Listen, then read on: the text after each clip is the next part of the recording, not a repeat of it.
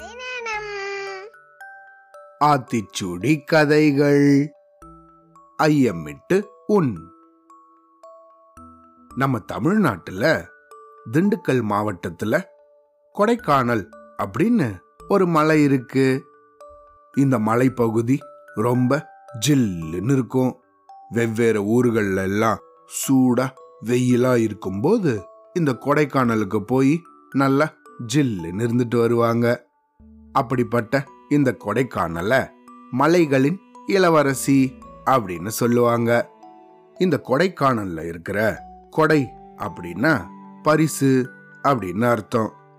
காணல்னா வெயில் சூடு அப்படின்னு அர்த்தம். இந்த வெயில்ல இருந்தும் சூடுல இருந்தும் நம்ம தப்பிக்கிறதுக்காக இயற்கையால நமக்கு கொடுக்கப்பட்ட ஒரு பரிசு தான் இந்த மலை. அதனால தான் இதுக்கு கொடைக்கானல் அப்படின்னு பேரு. சரியா? இந்த கொடைக்கானல்ல குமரிமுத்து அப்படின்னு ஒருத்தர் இருந்தாரு.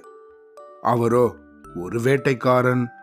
அவர் தன்னோட வீட்டுல ரெண்டு நாய்களை வளர்த்துண்டு வந்தாரு.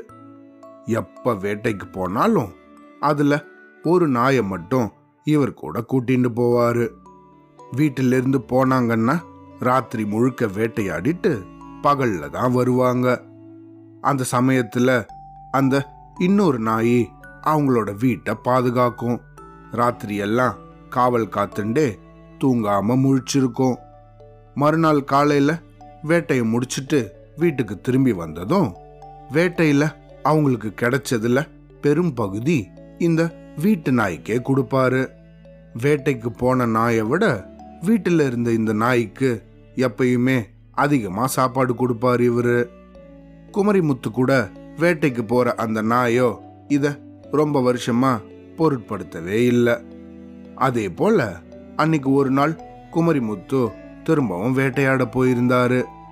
அடுத்த நாள் வீட்டுக்கு திரும்பி வந்ததும் வீட்டில் இருந்த நாய்க்கு இதே போல நிறைய சாப்பாடு கொடுத்தாங்க.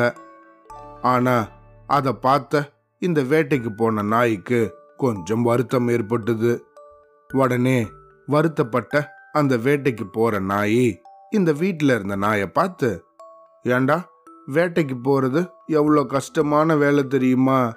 நான் ராத்திரியெல்லாம் கஷ்டப்பட்டு வேட்டையாடிட்டு வந்ததுல பெரும் பகுதி உனக்கு மட்டும் கிடைக்குதே இது நியாயமா? அப்படின்னு வருத்தத்தோட கேட்டுச்சு.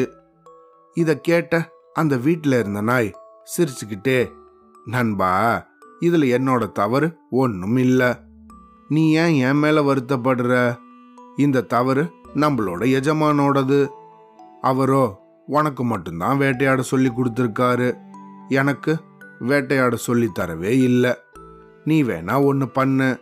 உன் கூட என்னை ஒரு நாள் கூட்டிட்டு போய் எனக்கும் வேட்டையாட கத்துக்கொடு.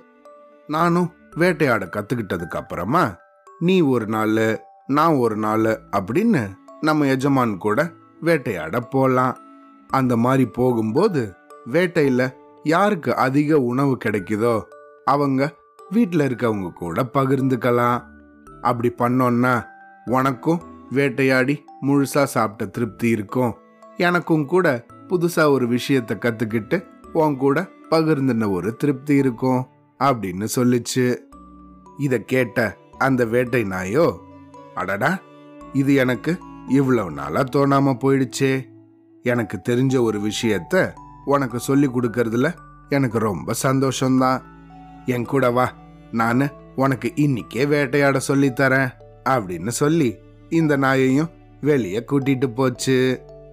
இந்த ரெண்டு நாய்களும் மெதுவா ரவ் ரவ் அப்படின்னு இந்த விஷயங்களை எல்லாம் பேசிக்கிட்டு வீட்டிலேருந்து வெளியே போறத பார்த்த இந்த குமரிமுத்துக்கு ஔவையார் சொன்ன ஆத்திச்சூடியில இருந்த ஐயமிட்டு உன் அப்படிங்கிறது தான் ஞாபகம் வந்தது. அதாவது நம்ம சாப்பிட்ற ஒரு பொருளை எப்பையும் அடுத்தவங்க கூட பகிர்ந்துட்டு தான் சாப்பிடணும் அப்படிங்கிறத இவர் நினைச்சு ஒரு புன்முறுவல் புரிஞ்சாரு. அவ்வளோதான்.